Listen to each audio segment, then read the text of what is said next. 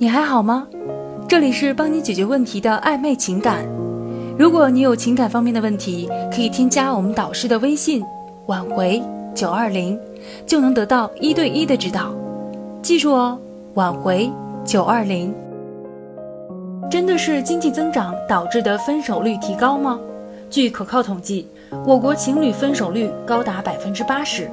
也就是说，有一百对情侣，他们中只有二十对可以走到最后。这测试结果令人震惊。那到底是什么使得分手率日攀新高呢？有人说是现实击垮了很多人，感情的温床经不起现实的铜墙铁壁。也有人更将这归纳为经济的高速发展，物质世界要求我们更加要以事业为重，这也无可厚非。面包和爱情当然是面包更加来的诱人。美国也经历过这种情况，分手率大幅增长。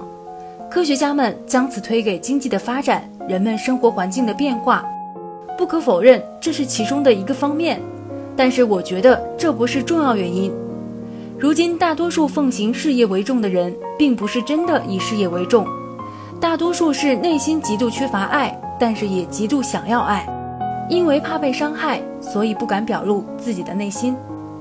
这样的人有了喜欢的人，往往不会为了事业而放弃爱情。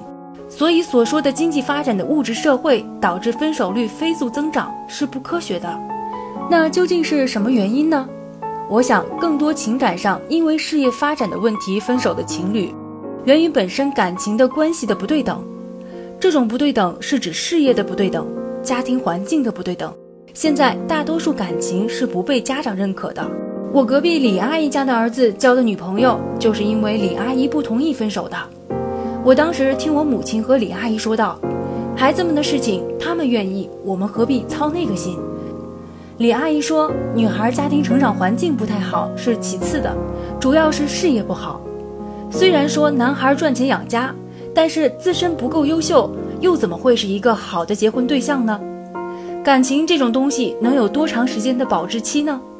最后还不是相互帮助的过日子，新鲜感过去了，没有足够优秀，怎么相互吸引呢？我听到这里，不由得觉得，原来这才不是什么老年人没来由的挥刀斩情，这也是过来人的预判功能。我们常说老年人腐朽，但其实他们眼中的稳定关系比我们的要高出几个级别。的确，一段稳定的关系是靠平等，靠的是人格魅力。美丽的容颜不可能永驻，感情的激情不可能不退。那么这些没有了，感情自然也就不长久了。所以，在座的各位，我们没有人活在电视剧中，没有人是灰姑娘、青蛙王子。既然如此，提升自己的人格魅力，让自己变得优秀。变得光芒万丈，才是保持感情长久的最好良方。对于感情，亡羊补牢也是一种策略。但是何不未卜先知呢？我认识一个考研的小姑娘，男朋友家在帝都，男朋友的母亲原本不喜欢这个小乡村姑娘，可是这个姑娘跨专业考研，排名第一，去了自己心仪的学校。我是看过她努力的，早上到晚上，日复一日，年复一年。现在和男朋友感情稳定，父母同意，就差领证了吧？我们在如今的感情中无法依靠某一个人，只有双方都足够优秀，相互吸引，相互依靠，才能保鲜感情。做一个优秀的人，谈一段永久的情。